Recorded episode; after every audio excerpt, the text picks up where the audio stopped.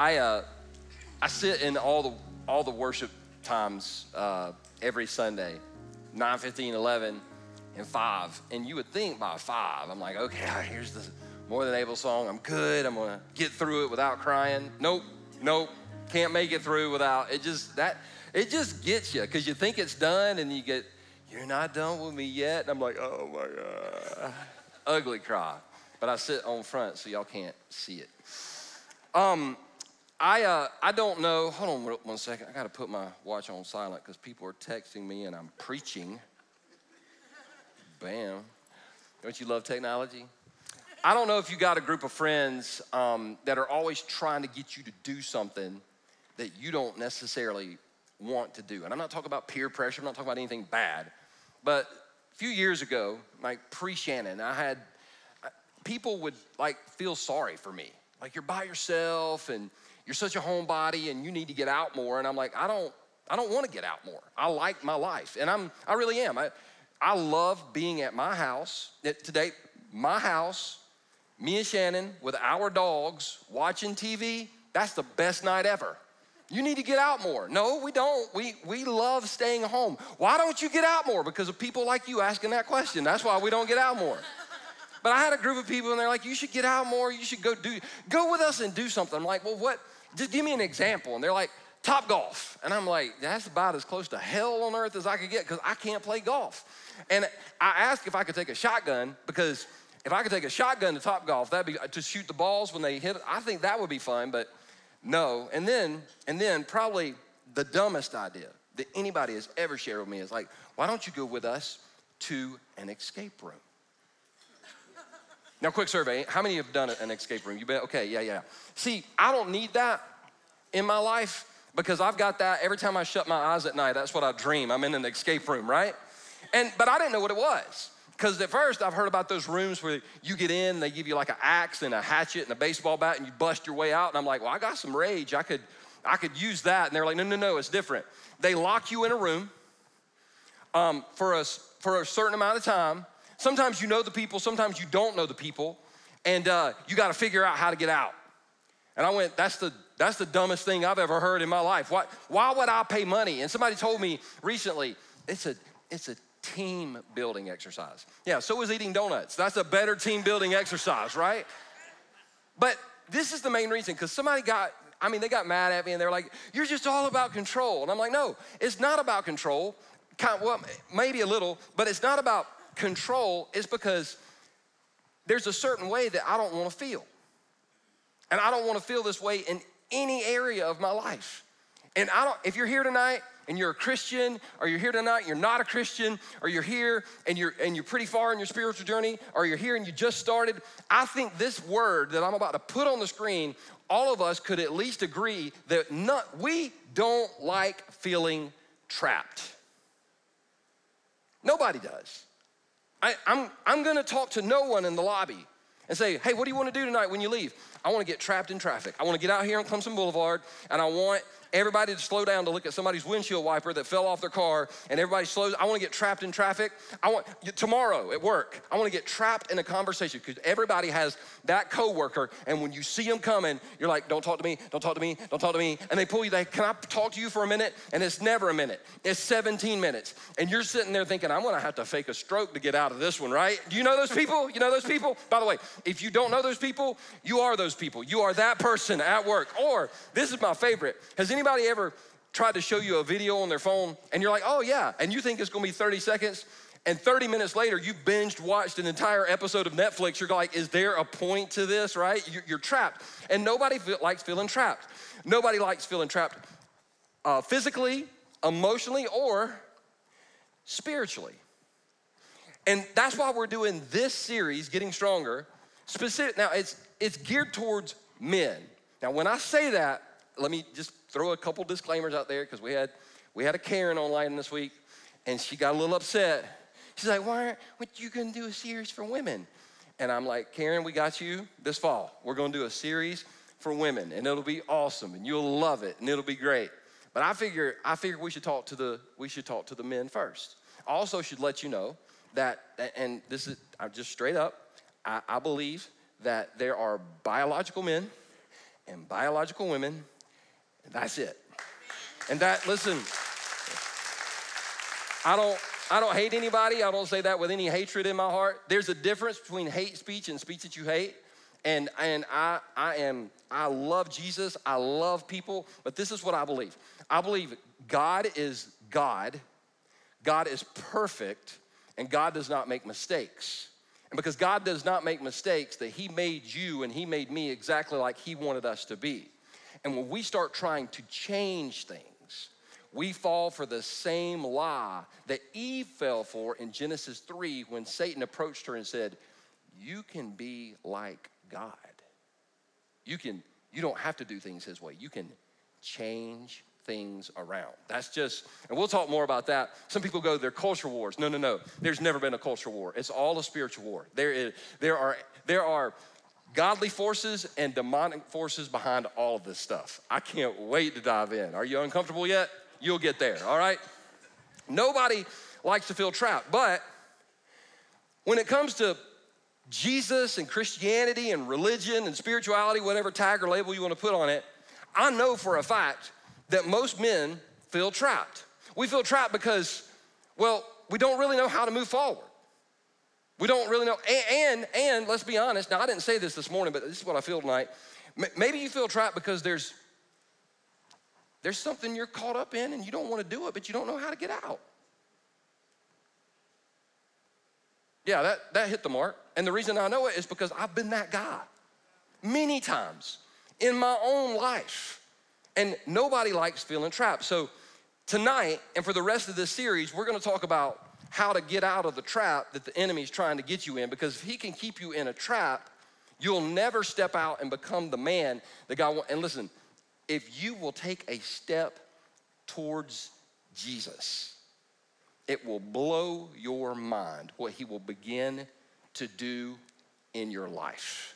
We're gonna look at the story of Gideon.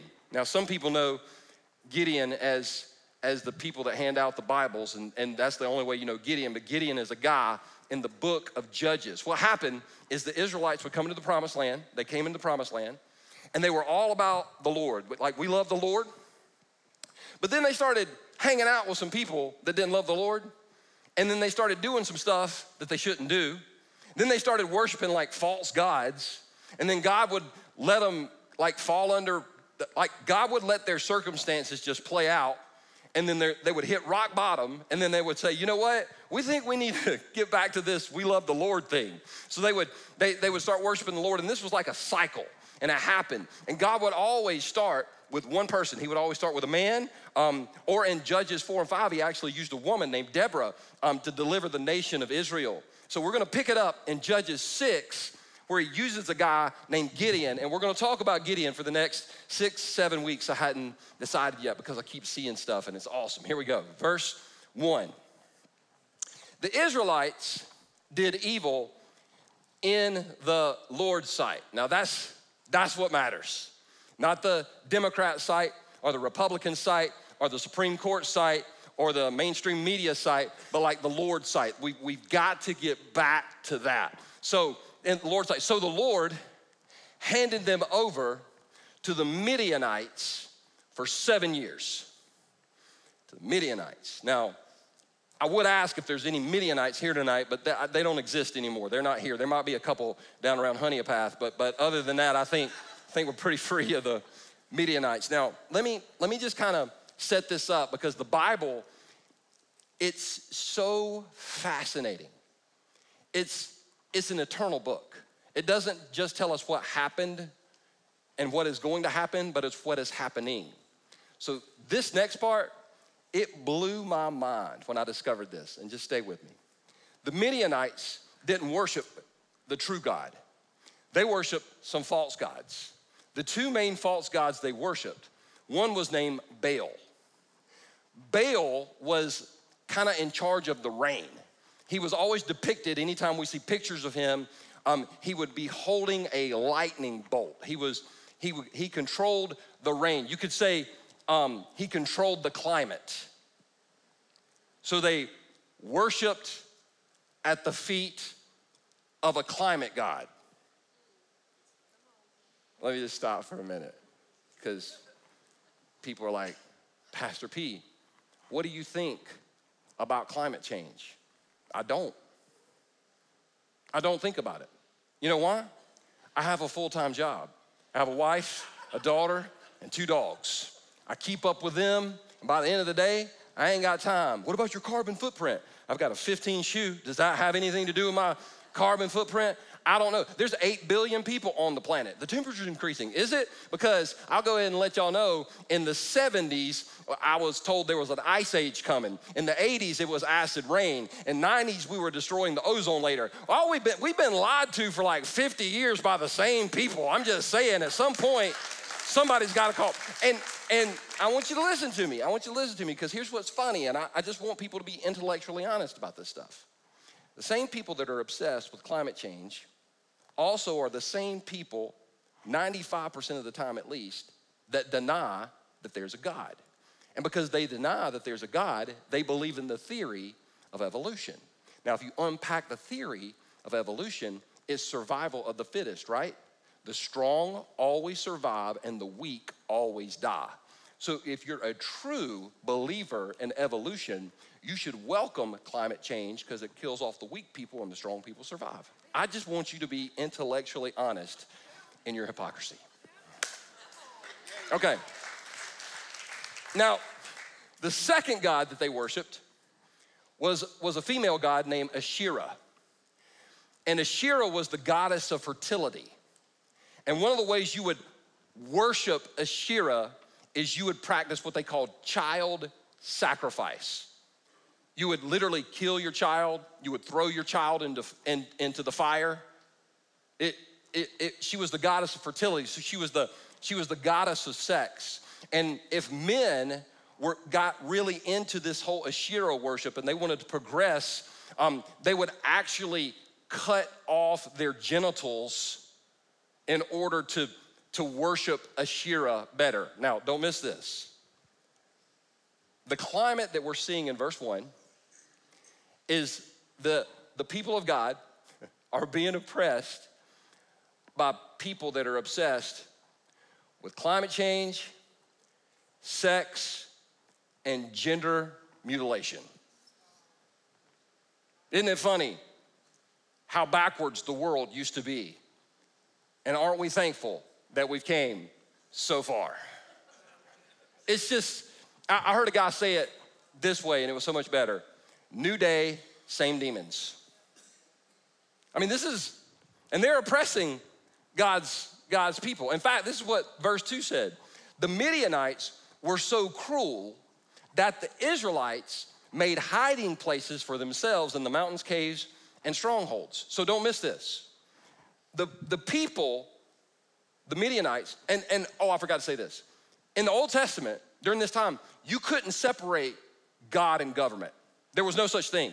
In fact, the Israelites based their entire government system on the book of Deuteronomy. And if you want to do a fascinating study, if there's any history nerds in the room like me, you go back and you look, the most influential book um, for our founding fathers when they were writing the original founding um, papers for our nation was the book of Deuteronomy because it's all about government and setting up order. And so, so you couldn't separate God and government.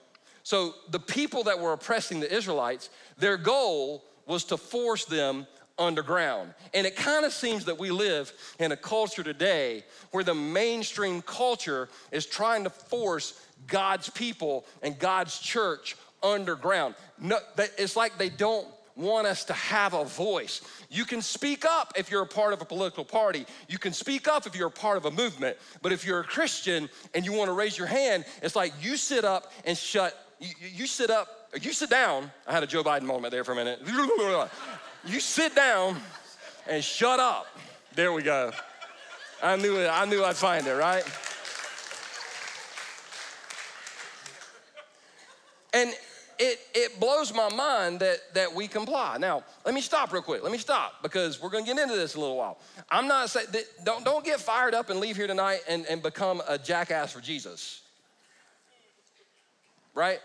Don't go get a mega, megaphone and stand with a, with a poster board and start yelling at random things. That's not, I don't, that's not what God's called us to do. I've had people go, How do you know that's not? Because I don't see that in the Bible anywhere. What about John the Baptist? That guy is not John the Baptist, all right? I mean, he's not even Presbyterian, charismatic, he's not even Lutheran, all right?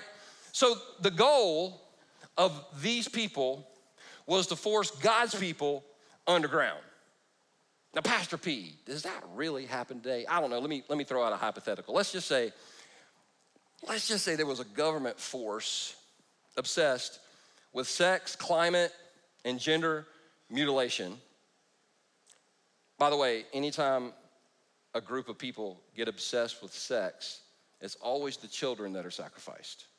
Always. So, so a group of people wanted to shut down the people of God. Let's say they would, I don't know, come up with this. There's a virus and you can't go outside, and you definitely can't go to church. Now, you can go to a bar or a strip club, but you can't go to church. That's just a hypothetical. Thank God we live in such an advanced world. Now, this, these next verses, I started to just summarize these, but I, want, I wanted you to feel the, the stress and the weight in these verses. Watch this. This is how oppressed they were. Whenever the Israelites planted their crops, Marauders from Midian, Amalek, and the people of the east would attack Israel. Camping in the land. I always told y'all you can't trust people that camp. Camping in the land and destroying crops as far away as Gaza. They left the Israelites with nothing to eat, taking all the sheep, goats, cattle, and donkeys. Now, had somebody tell me one time, Pastor P, I would never eat sheep, goats, cattle, and donkeys. You've never been hungry. You've been hungry, but you haven't been hungry. Took all, all the food, all the animals, nothing to eat. They're underground and starving. Kind of like the church today in our country. Oh, there's a turnaround coming. Let's, let's keep reading, let's keep reading. These enemy hordes coming in with their livestock and tents were as thick as locusts. They arrived on droves of camels, too numerous to count, and they stayed until the land was stripped bare. So Israel was reduced to starvation by the Midianites. Then the Israelites cried out to the Lord for help. And I would say that's where probably most of us cry out to the Lord for help, right? When we hit rock bottom and there's nowhere else to go. Like the great famous theologian Jelly Roll recently said. Y'all know Jelly Roll? Y'all know anybody? I only talk to God when I need a favor. Y'all know that's a, it's a pretty good song.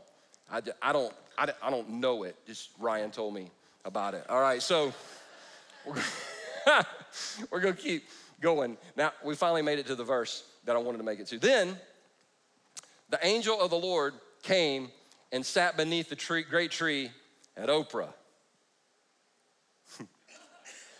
She's been around for a minute, hasn't she?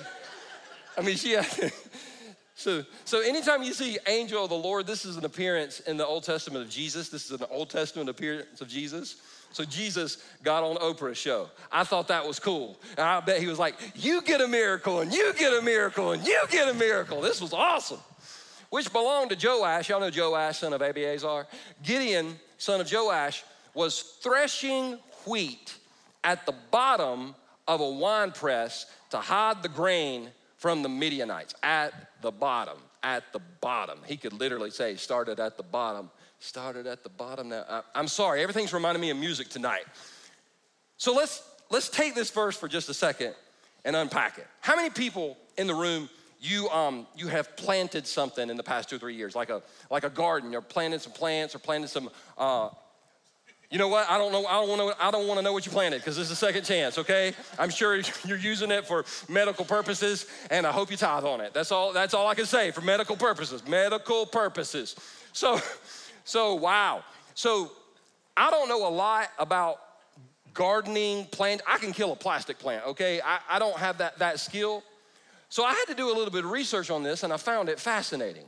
This this thing called threshing wheat was when you would gather the wheat, it was it wasn't good wheat. It had like dust and chaff and like dead insects. It was nasty. And so you get all this dead, nasty, or, or you get all this wheat with all this stuff in it. And you would take a pitch, you would try to get on an elevated place, like on a hill, and it would need to be a windy day. You would take the pitchfork, stick it in the wheat, throw it in the air. The wind would come along and remove the chaff, the dust, the dead insects, and, and what would fall to the ground was a better quality of wheat. So over time, as you did this, threshing the wheat, you would wind up with a better quality of wheat that you could take to your family, that you could sell at the market. And this process was also known when you took the wheat and you threw it in the air and the wind came along and hit the wheat, it was called sifting. The wind would sift the bad stuff out of the wheat. And eventually you wound up with something really, really awesome if you just stuck with the process. Now, let me tell you why I think this is amazing. There's two metaphors for the Holy Spirit in the New Testament fire, which we're going to talk about next week, and wind. Fire and wind.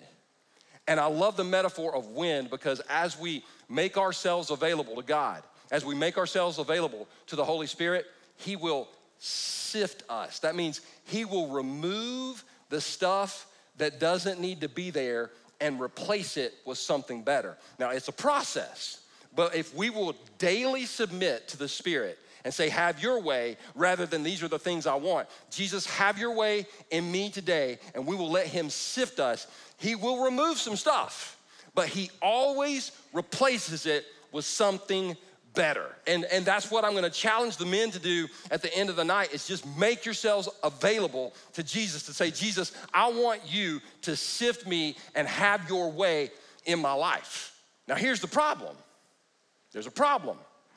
He's threshing wheat at the bottom of a wine press. So, so there's a there's a, a wine press is a hole in the ground. It's basically a deep hole. You would dig out this hole, you'd take all the grapes from the grape harvest, you'd put it in the pit, people get in and step all over the grapes, and people are like, I don't want no wine that people had their feet all over. Two glasses in, you forget all about it.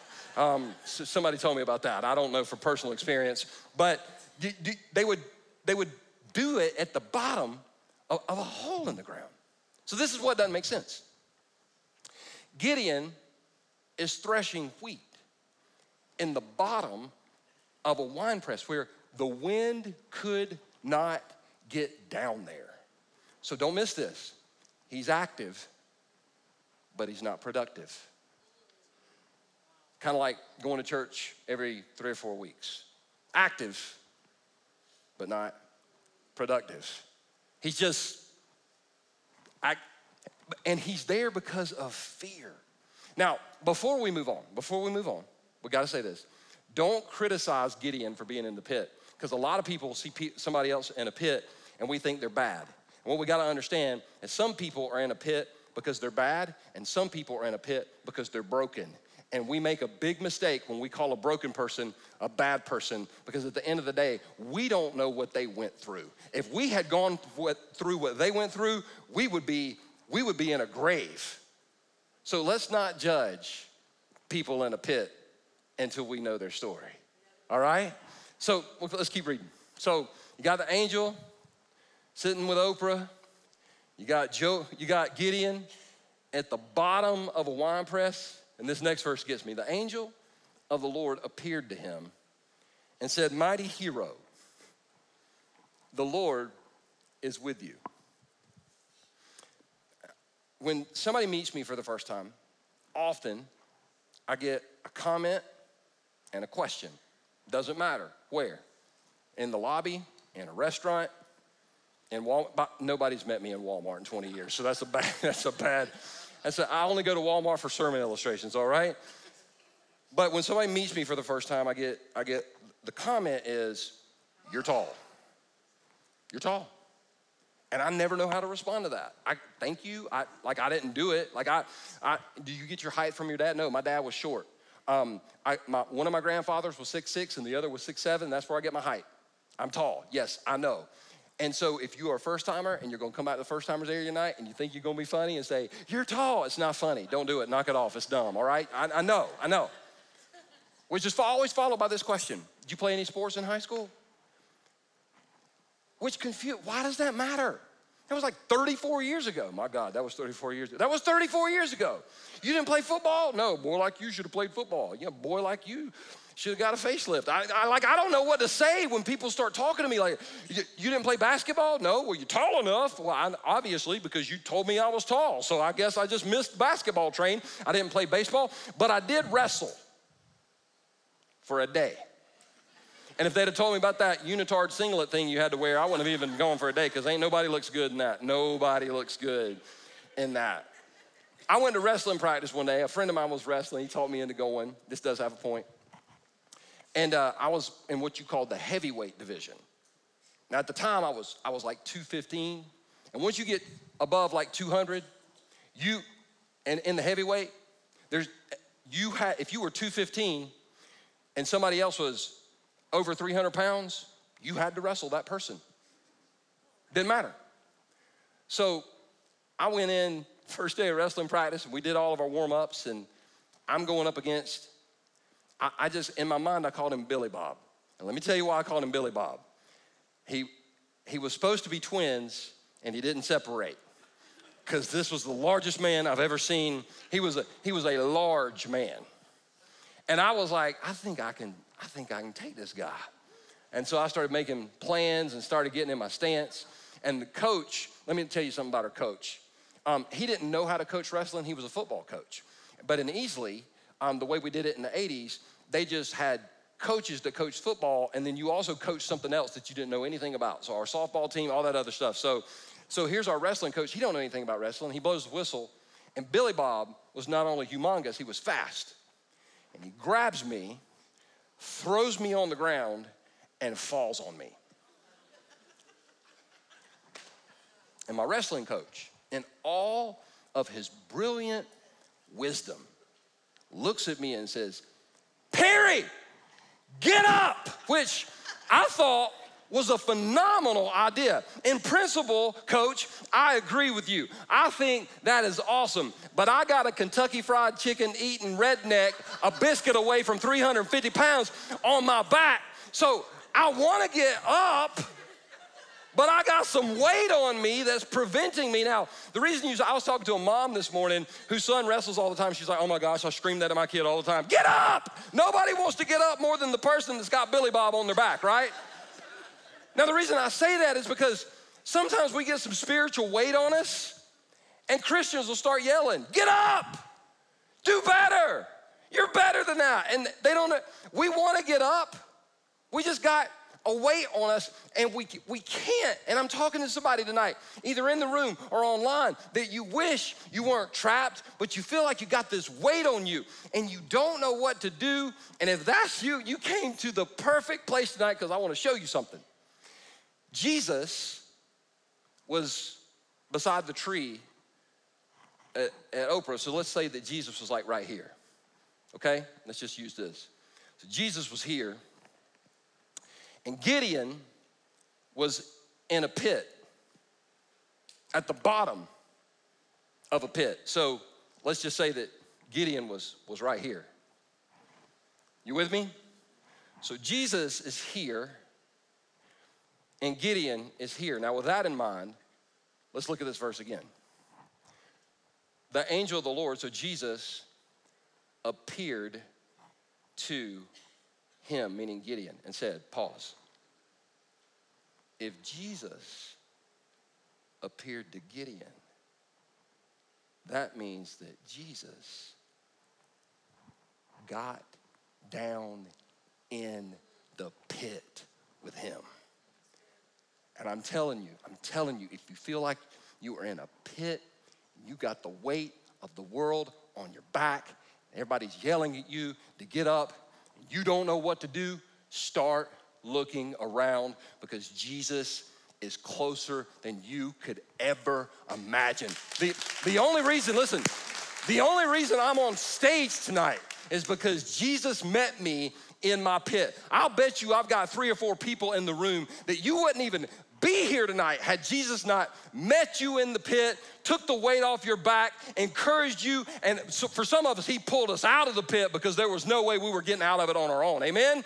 I, that's that's what's got, that's what blows my mind is we're always told we need to get to Jesus when Jesus is actually the one that came in, in, in the pit. He got down in the pit and then watch what he said. Mighty hero. And I'm, I'm sure Gideon, he's doing the threshing stuff, feels somebody in the room, turns, look.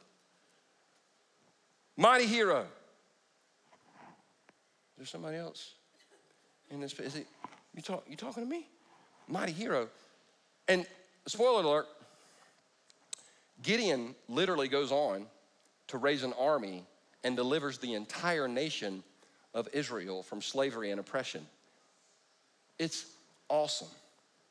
So when Jesus speaks to Gideon in his pit, he doesn't say, You idiot, you imbecile, how could you be so freaking stupid as to get in this pit? He didn't speak to his past, he spoke to his potential. And when we listen to Jesus, not religion, but Jesus, he will always speak life into us. In other words, hey, I see you're in the pit, but this is not the life you have to live. You here's the good news. You don't have to live this way anymore. And then he says this, the Lord is with you. Now, at that moment, bam, Gideon had something that he'd never had the Lord with him. I'm gonna show you in the next two weeks that Gideon and his whole family, they were worshiping Baal and Asherah too. Which, which leads me, which leads me to the next, next verse and, and a confession before we get there. This week, this week, I, and I do this about once a month, but this week I was like, man, I might have to just get off social media for good. And it's not because it's not because of the comments. Just to let y'all know, just a confession, I don't even really read the comments anymore. I saw the other day I had 400 and something comments on something. I was like, huh, people have something to do. That's great. I'm glad I gave somebody something to do. That's awesome. You know why I don't read through the comments? Because anybody whose opinions matters, they've got my cell number. Random people on the internet. But but that's not the reason. The reason is because of stupid things that Christians say that sound good, but they're not true. Like I saw one the other day, and I almost screenshotted it and, and put the poop emoji with it, um, and just put. I, I did, I almost did, but I but I didn't. Now I kind of wish I would have. This is what it said. Now don't amen this because it sounds good, but it's not true. This is what it said. God only answers the prayers of the pure. Now, if that's true, we're all screwed.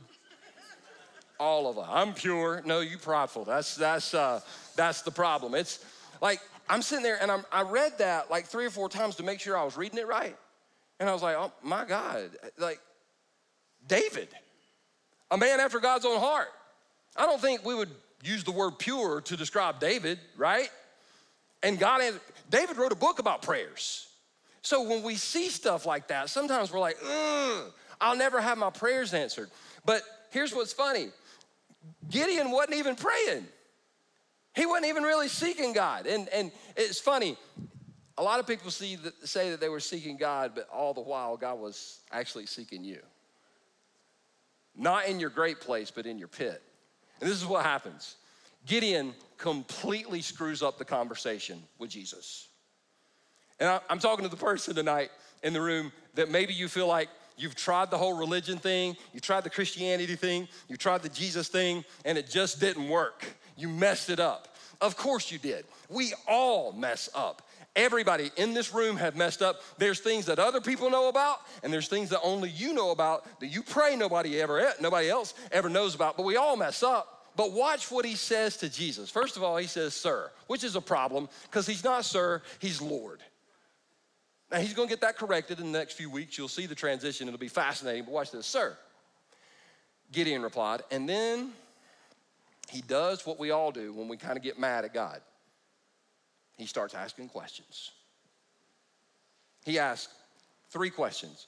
Here, here's Jesus. He's standing with Jesus, and Jesus is encouraging him. And he turns around and said, Oh, I got some questions for you. And he asked three questions. Watch this. If the Lord is with us, and Jesus is like, I'm right here, dog. If the Lord is with us, why has all this happened to us? And where are all the miracles our ancestors told us about? That's the second question. Didn't they say the Lord brought us up out of Egypt? Number three, he's asking them questions. And this happens sometimes when we feel trapped. We start asking, why am I here? Why is this going on? And why did this happen? And let me just kind of let you know that there's a good shot that we will never have our questions answered this side of eternity. I had to come to this, I had to come to grips with this myself. God doesn't owe me an explanation. And I asked him for one for years. From the time I was 11 till the time I was about 18 years old, I ran from God. And this was my question If God's so good and God's so loving, why'd he take my mother? I mean, talking about out of all the people on the planet to take with cancer, I could give him a list of 10 people that he could have took other than her. Here I am, almost 52 years old. I've never gotten my answer. And you know what I've discovered through that process? It's not about what, it's about who. And when I can fix my eyes on who rather than what, I have to lock into the fact that even when I don't understand him, he's still good and he's still God. By the way, just a spoiler alert Jesus never answers his questions. Never does. And he's like, I got a question. Read question number one, question number two. And you expect Jesus to be sitting there writing them down. Oh, I'm gonna get that. I'm gonna get with God. I'm gonna get with Gabriel. Gabriel was on that assignment. I don't know what he did, but I'm gonna get. He, he didn't do that. And then he says this. But now the Lord has abandoned us and handed us over to the Midianites. Now let's be honest. Did the Lord abandon the Israelites or did the Israelites abandon the Lord? But see what Gideon's doing here? Don't miss this. He's playing the victim card. Oh, I wouldn't, I wouldn't be in this pit if it wasn't for God. You've put me in this pit, God. And, and the reason he was in the pit is because he, as well as everybody else, had abandoned the Lord. Don't we blame God for our mistakes sometimes? God, how could you let me get arrested? And God's like, I didn't put the 38 kilos of cocaine in your back seat. We've talked about it before. God, how could you let me get pregnant? Well, Unless your name's Mary and his name is Jesus, God had nothing to do with that pregnancy. There's some activity that go, okay, I, am not gonna go into explanation. I'm just saying, he, he plays the victim card. And let me just kind of let you know I, I said it often, I'll say it again victims never walk in victory. You can have people feel sorry for you for the rest of your life, and you'll stay in that pit. And goes to the next verse. Oh. Oh. Let's talk about this for a minute.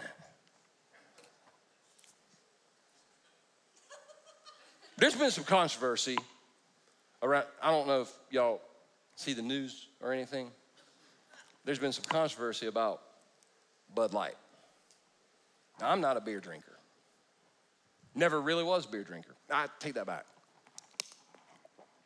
Well, my dad used to work outside and send me in to get a beer for him I would always open it for him and take a sip. And that sip of an ice cold beer out of the refrigerator on a hot day was awesome.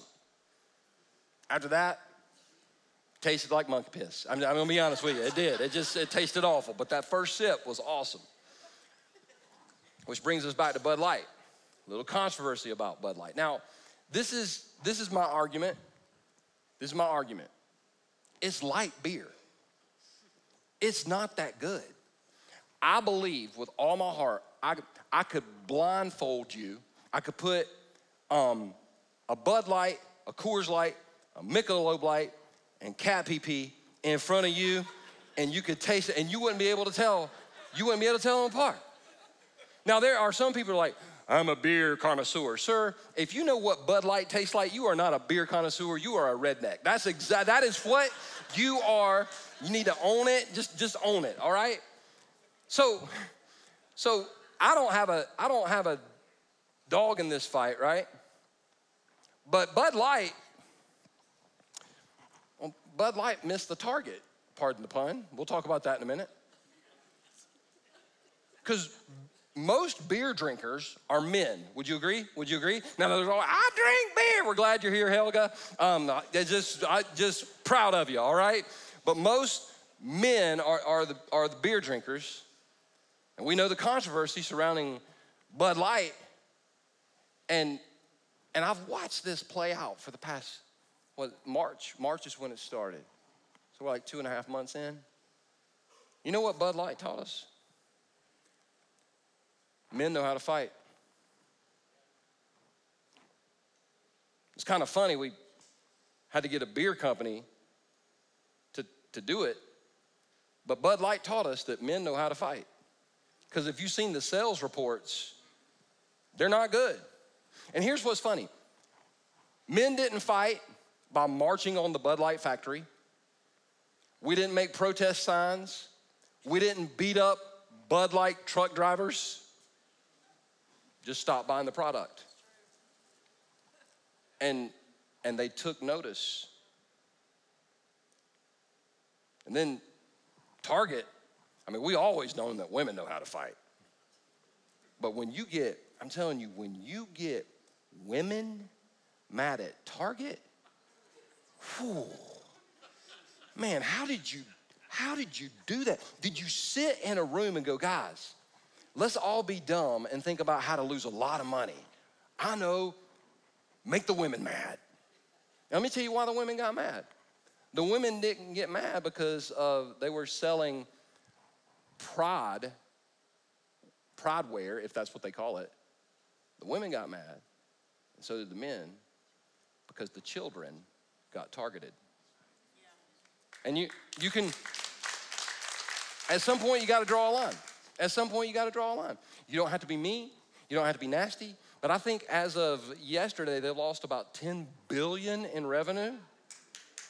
And all this, all this has shown me is that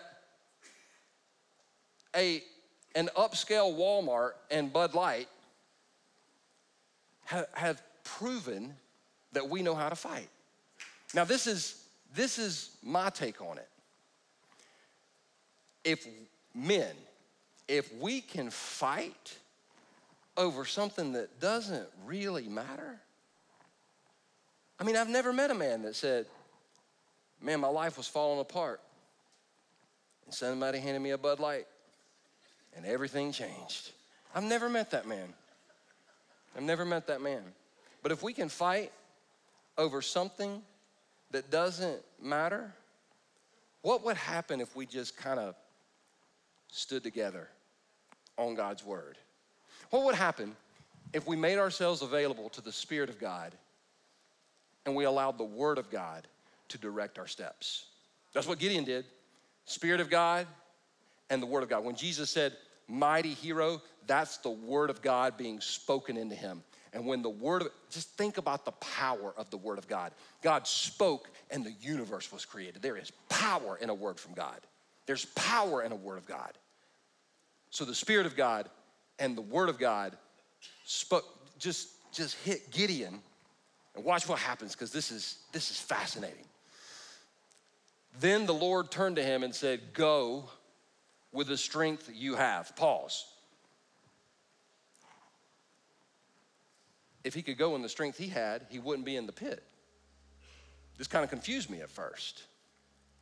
But then Two verses before, what did Jesus say? The Lord is with you. So the strength that Gideon now has is the strength that the Lord spoke into him through his word.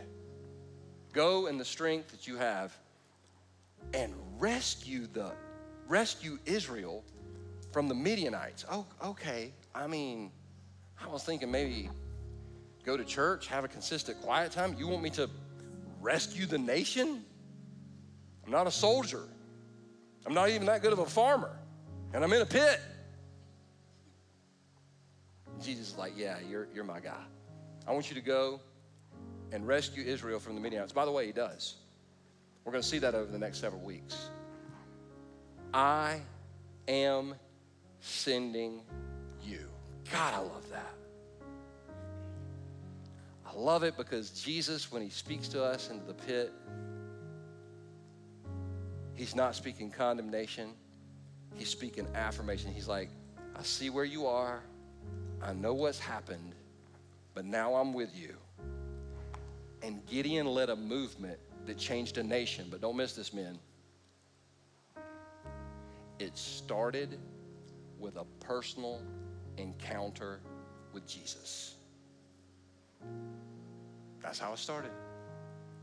Jesus met him in his pit, spoke a word, and he went and did things that he could have never imagined. That's my story. Almost seven years ago now, I was in a pit, Arizona, rehab. I've shared the story many times where I was on the verge of checking out and taking my own life. And God spoke to me. That's why that song messes me up. And He said, I'm not, through, I'm not through with you. I'm not through with you. And the only reason I'm standing on this stage tonight is because I got a word from God. And I'm telling you, if He can turn my life around, sir, He can turn your life around too. So I thought, what if we ended a little bit different tonight? I'm going to invite every man in the room in just a minute who feels led to stand and pray with me. Now, don't stand yet because I'm going to show you what we're going to pray.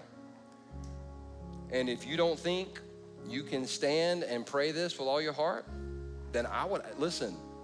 I would ask you to just stay seated and there's no shame or condemnation. In fact, if you look at it and you're like, I can't say that right now, then you know where you are. You can evaluate where you are. But for the men in the room that feel trapped and are ready to get out of the pit, this is the prayer I'm going to challenge you to pray in just a second. We're going to pray this together. And it's simple, but it's powerful. Jesus, through the power of your Holy Spirit and your word. Remove from me what does not belong and replace it with all that you want. I am yours. There's, there's no list of things that we want in this prayer. This is just a simple, this is offering ourselves the way Gideon, the, the way when Jesus met Gideon and he ultimately offered himself, I would be willing to bet that if 300 men rescued the nation of Israel, that the hundreds of men who have took a stand today can make a change in this community, this state, this nation, and this world. So, Father, I want to come to you right now and just ask you in the name of Jesus to move the hearts of everyone in this room. Maybe someone watching online in their living room, they just need to stand up. So, heads bowed and eyes closed with no one looking around. If you know that you need to take this stand, you want to pray this prayer with me, I just want you to stand up. If you're a man, I want you to just stand up because we're going to do it. We're going to do it. We're going to do it. Wow. Wow. Wow.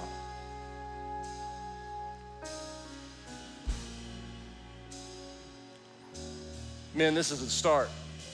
This is the start of something special in our church. But even more than that, this is the start of something special in your life.